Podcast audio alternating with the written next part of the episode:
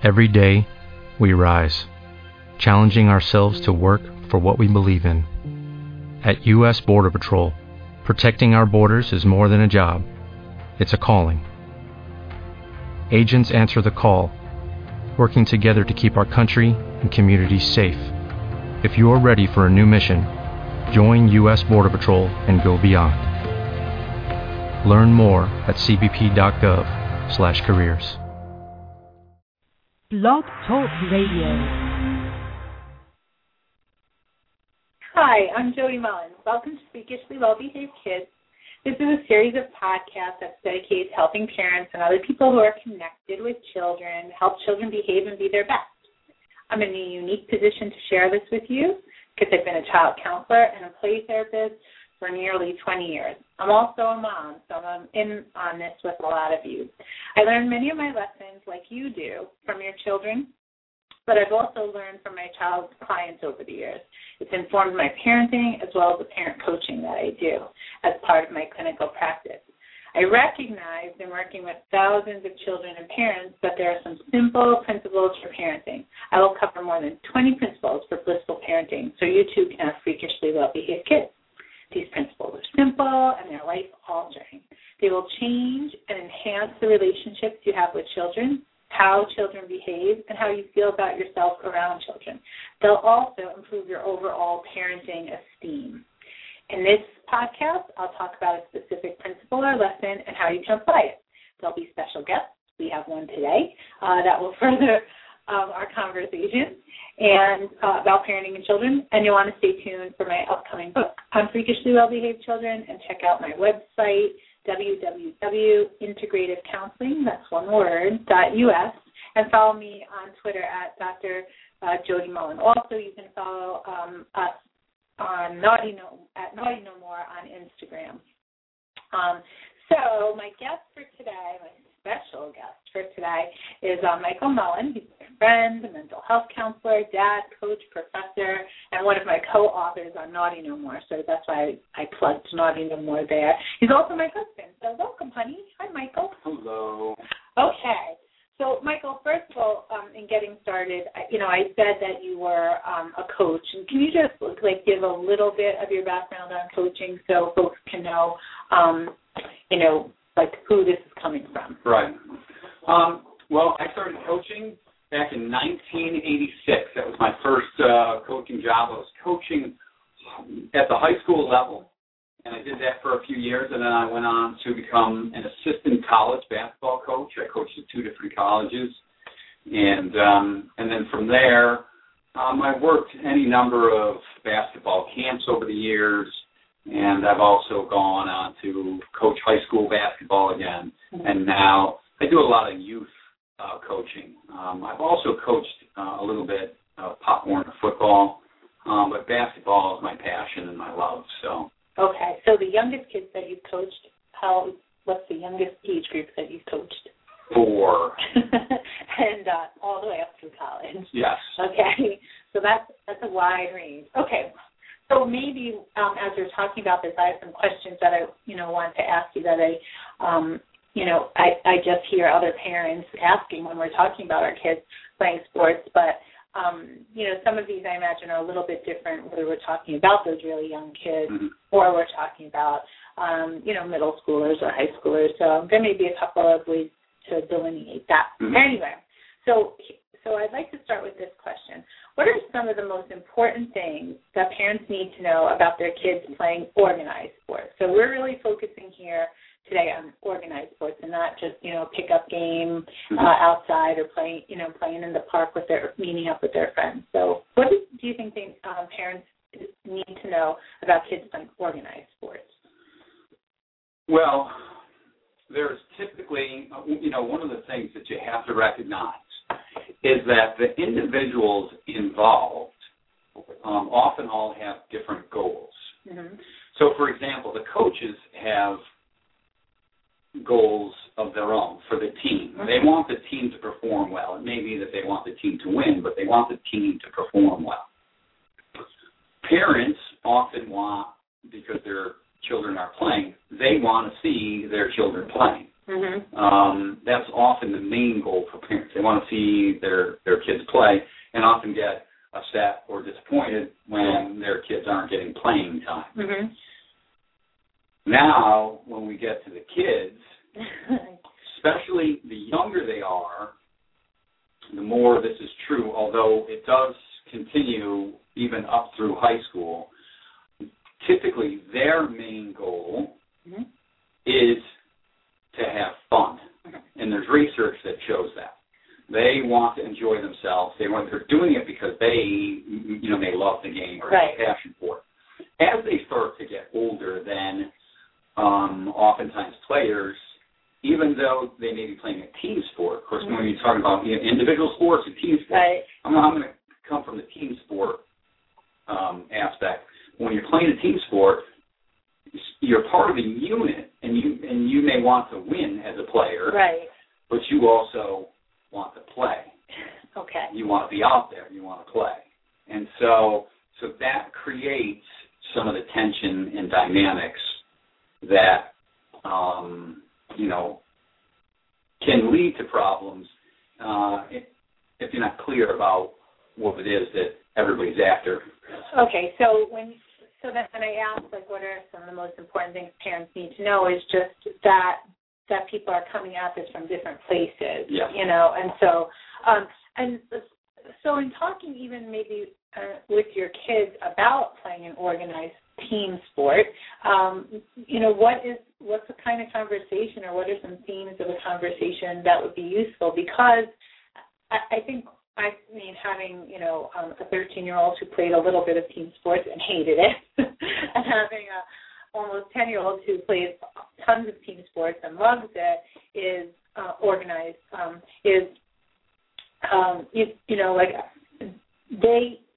think that kids can feel the tension of the varied goals among the parents, among the coaches, and among, just being part of the team. So, how do you prepare your kid for that, or how do you talk to them as they're going through it? I know those are two separate questions. Yeah. Well, it's kind of hard, right? Because I think, too, kids will often, there's a piece of them that wants to please. Mm-hmm. And so, it's kind of who they are and what their situation is.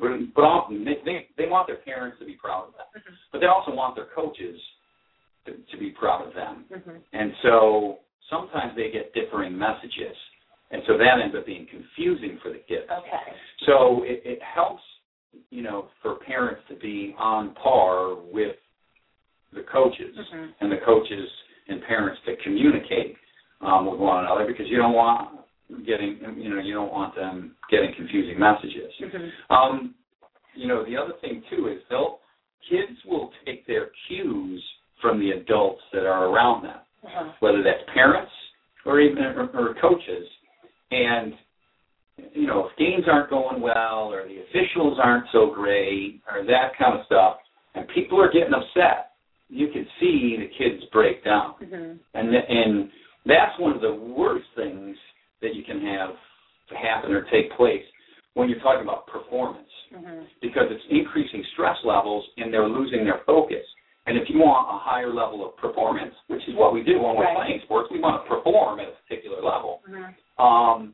Research tells us the higher the stress, the more we're going to revert back to some of our most basal habits. And that can be, problematic, because now the performance is going to suffer because of that. So it helps to kind of keep your cool and, stay as even as you can, because then kids will take their cue from that. Okay, so one way, this is another question I had. So one way that parents can support their children, and you actually already answered that, at least one way, mm-hmm. is by being really thoughtful about what they're putting out there, their behavior.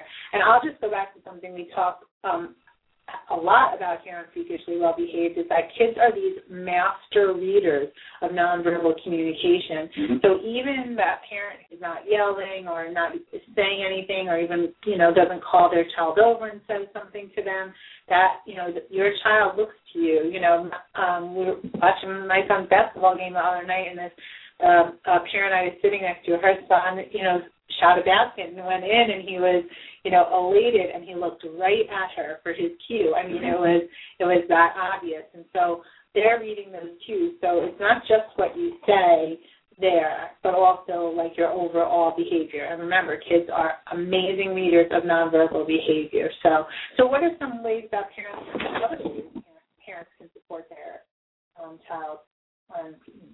Yeah, well, and to just kind of piggyback on that, they often, they want that acceptance. They want to know, are you proud of me? So one of the best things you can do is let them know that you're proud of them, win or lose or however they perform, because no matter what, like, I don't think we consciously recognize that no matter how easy it may be when you're playing, or it still takes courage to get out there and do it. Mm-hmm. And so you should be just proud of the fact that they're willing to do it and that they're excited and passionate with something that they want to do it and want to stick with it and those kinds of things. Because that will pay dividends in other areas in the rest of their life. It translates outside of sports. Yeah. So oftentimes, I think one of the things, it's the coach's job to help the players understand what they did well and what they need to correct. Mm-hmm. So it's hard as parents, because I know this as a parent and being a coach, I often have to catch myself and take a step back, with our own son, because I coach him at times, and I've coached our daughter. But we can oftentimes be too critical. Of our own kids. Okay. Or we can be the other way, you're the greatest thing since sliced bread, and so now they have an unrealistic view of what's really going on. Mm-hmm. So you want to stay away from the extremes. Okay. But one of the things that you can do to help them, and what it will do, will help them think critically about their performance and what's going on, is you can ask them questions, empowering questions, things like, okay, can you name three things you feel like you did well? Okay. And then, what makes you think that you did those well? Mm-hmm. So can you give me behavioral cues or clues to what happened? Yes. So you're setting your kids up to really be like sort of a self-coach and assessing their own. Mm-hmm. Yeah. Yes. Okay. And because, and that's one of the things I know as a coach, things that we're doing well, mm-hmm. I want them to recognize that because I want them to continue doing that. Right. Because if they do more of that, then that means they'll be doing less of what the problematic things are. Okay.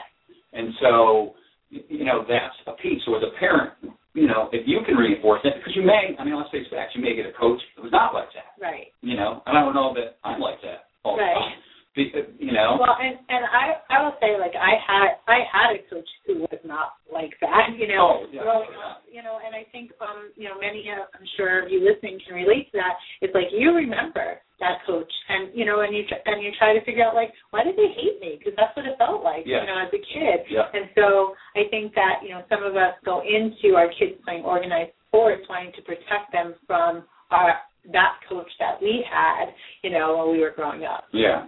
Yeah. So. Well, and, those things end up being impactful, mm-hmm. Honestly, but it doesn't mean that it destroys us or, us, sometimes it helps us to get stronger. Mm-hmm. It would be nice if not all coaches were like that, but sometimes you also get coaches who go to the other end, and they're like, everything's sunshine and roses, and that's not realistic either. Right. And then I don't know if that really helps players get better, mm-hmm. because if they're not correcting some of the things that they could correct, then that's not helping them move forward. Right. And it doesn't help the team. Mm-hmm. So the parents. So one of the things that they can do is just ask their kids, about their own view of how they played, mm-hmm. and really engage in that way. And again, that's something that we talk about a lot here on Freakishly Well Behaved Kids. We talk about, being able to communicate with your kids. So just in case you haven't heard this before, or maybe it's good to reinforce this, is you want to be at their level physically when you're doing that. So if they're sitting on the floor, you want to be sitting on the floor. If you are, you're way taller than your child. I'm not way taller than at least one of my children anymore.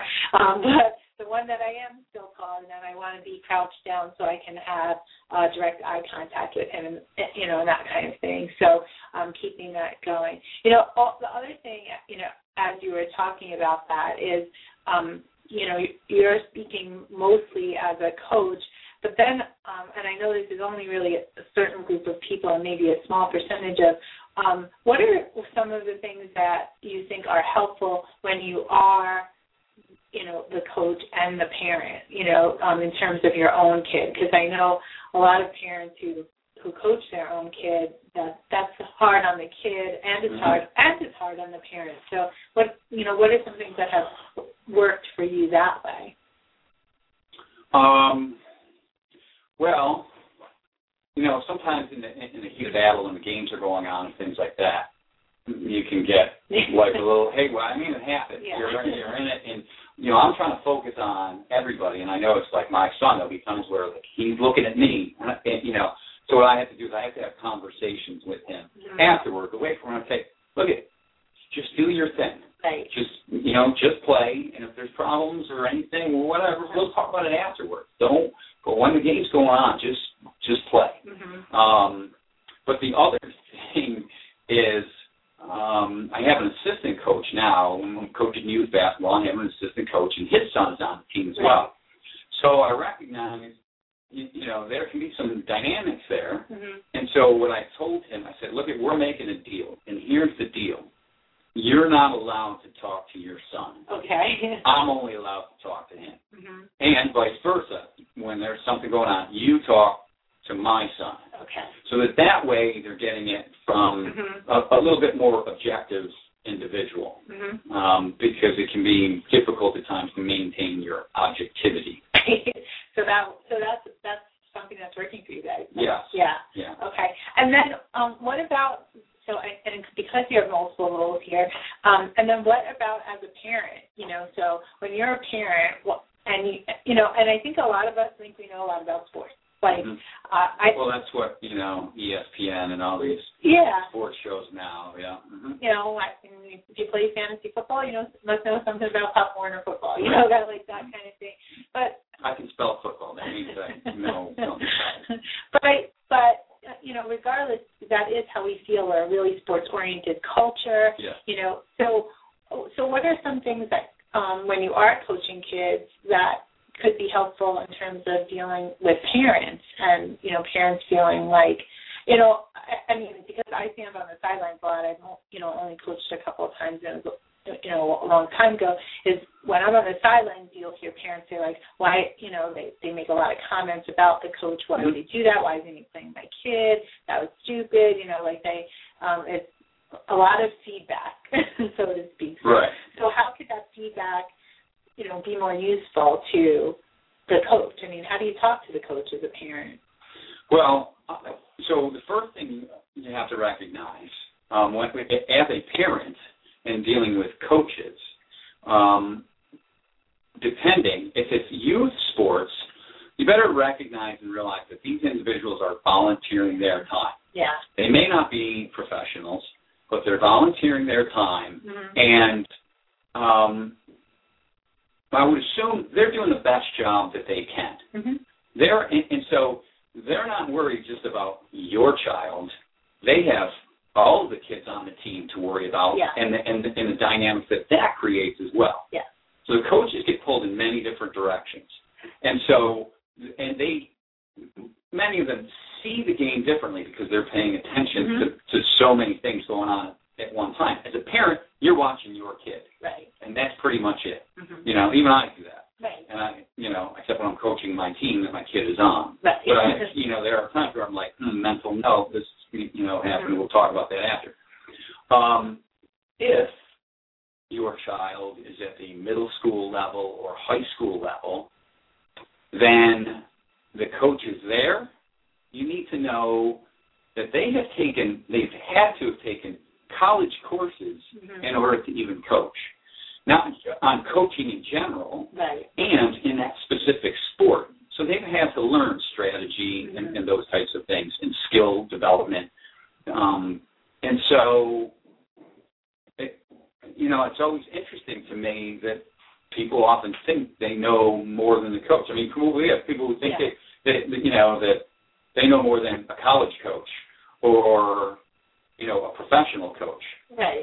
But it's interesting because I don't those people wouldn't think of going into their attorney's office, their accountant's office, or their banker and other professionals and tell them that what they're doing is wrong. Right. And just criticize them in the way that coaches get criticized. Mm-hmm. So how do you talk, how would you recommend a parent talk to a coach if they do have, either questions or feedback, for a coach? Well, I know, as a baseball coach, and I know a long time ago, he had a particular rule. He was a high school coach, and, where he was, their teams had won the state championship a number of times at the highest level, had players that went on to play at the college level and professional, and he had one rule. He said, I will talk to any parent. I'll talk to any parent. When you want to come in, you want to talk to me, we can sit down and have a conversation. But the one rule was, don't ever ask me about playing time. Oh, okay. And so he says, if you want to talk to me about how your child can get better, then let's have a conversation about that. And I'll be honest with you, I'll lay that out. Right. So as a parent, when you start asking about playing time, now that's it's setting up a no-win dynamic. And you don't want that. So if you want your child to get more playing time, then they may need to get better. And so that's what you want to ask. You want to ask, okay, so what does my child need to do to get better?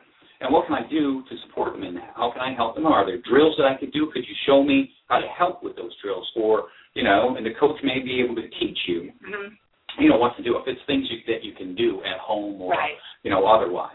Well, and we actually tried that out because our son was playing a sport and not getting a lot of playing time and feeling really bad about, getting a lot of playing time and wanted to be better. And so we did that with that coach, and and that's exactly what happened. So we tried it out. We're not just telling you to do something we haven't tried ourselves. I want to go back to something that we actually started off with, though, and in just talking about some of those younger kids. You had said that, the research shows that what the kids want is to have fun. So how do you promote that? So even because sometimes, I think the sport atmosphere, really focuses on winning. Competition and winning. Yeah, sure. So now, and I'm sorry, is this about as a parent or the coach? Oh, you can maybe both. I don't know. So, well, as a coach, and I know this because I also study performance. And I've read a couple of wonderful books on this. And here's what we know, whether it's performance in sports or otherwise. One of the things that we know, if we're focusing on the outcome, our performance is actually going to go down. Right. And so we don't want to focus on the outcome, which is the winning, right? Winners, we know this, winners do not focus on winning. Winners focus on the process and what it is they have to do. So execution. So you might hear announcers talk about that, color commentators talk about, they need to execute better. Better. That's what it means. Okay. Because if you execute, then you'll get at least close to the outcome you're looking for. And so really it's about execution. It's about process. So as a coach, that's what I'm looking for. I'm also looking, especially with the younger kids, what I'm looking to do is to infuse some competitive type games that are fun, but also skill builders. Okay. So I might, split the kids up, for basketball, split the kids up into a couple of teams, and they have to shoot from a spot. First team to 10 wins, right. Okay. Or things like that. Or there's another game that I love to play, and the kids absolutely love it. It's called Thieves. So we have a huge bunch of basketballs, and they sit in a hula hoop out in the center, and they're broken up into three teams, and they have to run out and grab a ball. They can only go one at a time, one person from each team, and they have to dribble the ball back to their hoop. Each team has a hoop. So they put it in the hoop, and then once all the golf balls are gone from the middle, then you start stealing it from other teams. And the team who has the most balls at the end of the time limit wins. But what it's doing is it's working on their dribbling and their speed. And so they're still dribbling, but it's fun. They don't even think about it that way. And so that's a piece of it. So you make things competitive, but you make it fun for them. Mm-hmm. You know, so you just have to be a little creative with that because you want to continue. No matter what you do, you still want them to be building skills, right, whatever those are. And then as a parent, like, because a lot of times you hear parents talk about that their child doesn't want to play anymore. They, you know, they've had a bad experience, or their team keeps losing and they don't want to play right anymore. So how does a parent do, like, weave that fun factor in for them? Yeah, well, and that's kind of hard because as a coach, I know I've been on both ends. I've been able to coach teams that have gone undefeated, and I've had teams that I've never had a team that at least hasn't won at least one game. Okay. Well, I've had those experiences. Right. And when they're younger kids, sometimes, I think younger kids can be a little more resilient because they're up because they do want to have fun. Mm-hmm. And so they get excited by the small victories. Right. So as a parent, that's what you want to do. You want, don't worry about their team winning. Worry about, look at you guys executed this really well. So there might only be two or three things that they did well in the game, but if they did them extremely well, that's something we get excited about because they're getting it. And if they get better with each game, right, that's what you want. Those are victories. And people say, oh, there's no more victories. Right. You still need to get better. Mm-hmm. These aren't professionals. Right. And so, and here's the thing about professionals. They could go, they could win all of their games or they could lose all their games. They're still getting paid. Right.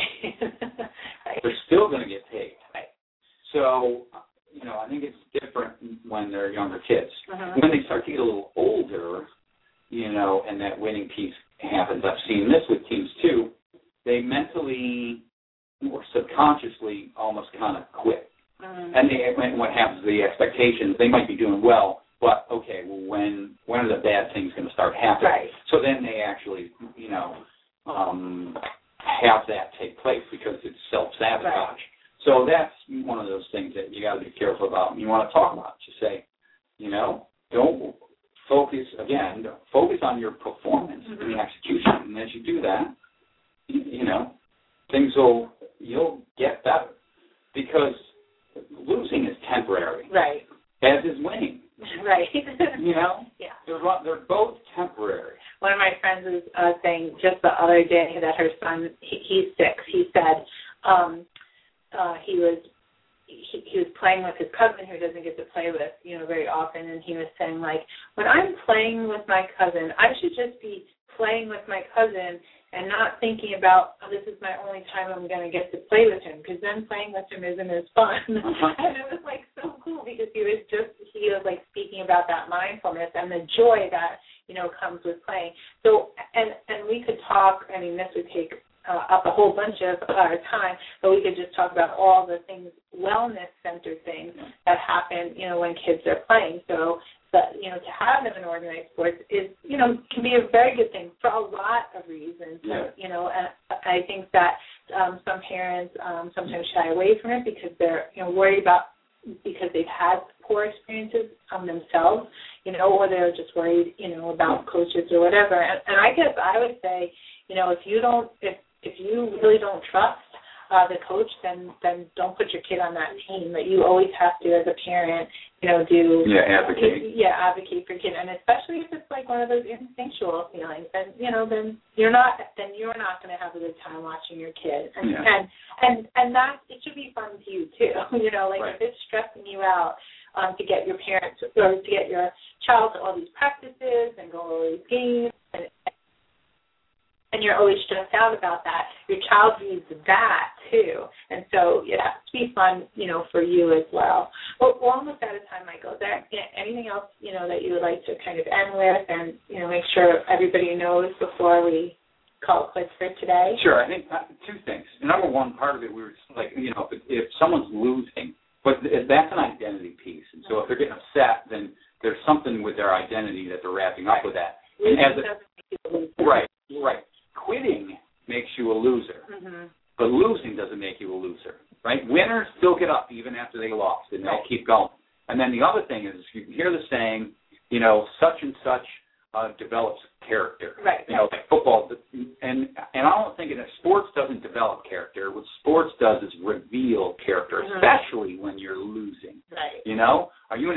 individual who pull yourself up and stay after it, mm-hmm. that's character. Yeah. You know, it's easy to win, but it's not so easy when you're losing. And so if you're determined, you have that determination, because life at times can get very, very difficult, right. you know, and so sports can help you with some of that resiliency. Great. Thank you so much. Thank you for listening. Thanks, Michael, for sharing all that with us. Thank you. And, you know, if you guys have more questions that are connected to kids in sports, let me know. I'll have Michael back. We'll talk about some more things because there's a lot to talk about. Have a great day, and I hope your kids become freakishly well-behaved.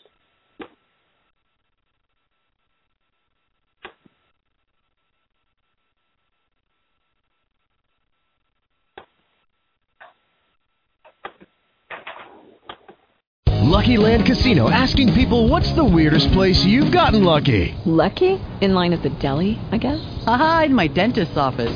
More than once, actually. Do I have to say? Yes, you do. In the car, before my kids' PTA meeting. Really? Yes. Excuse me, what's the weirdest place you've gotten lucky? I never win and tell. Well, there you have it. You can get lucky anywhere, playing at LuckyLandSlots.com. Play for free right now. Are you feeling lucky? No purchase necessary. Void where prohibited by law. 18 plus. Terms and conditions apply. See website for details. With the Lucky Land Slots, you can get lucky just about anywhere.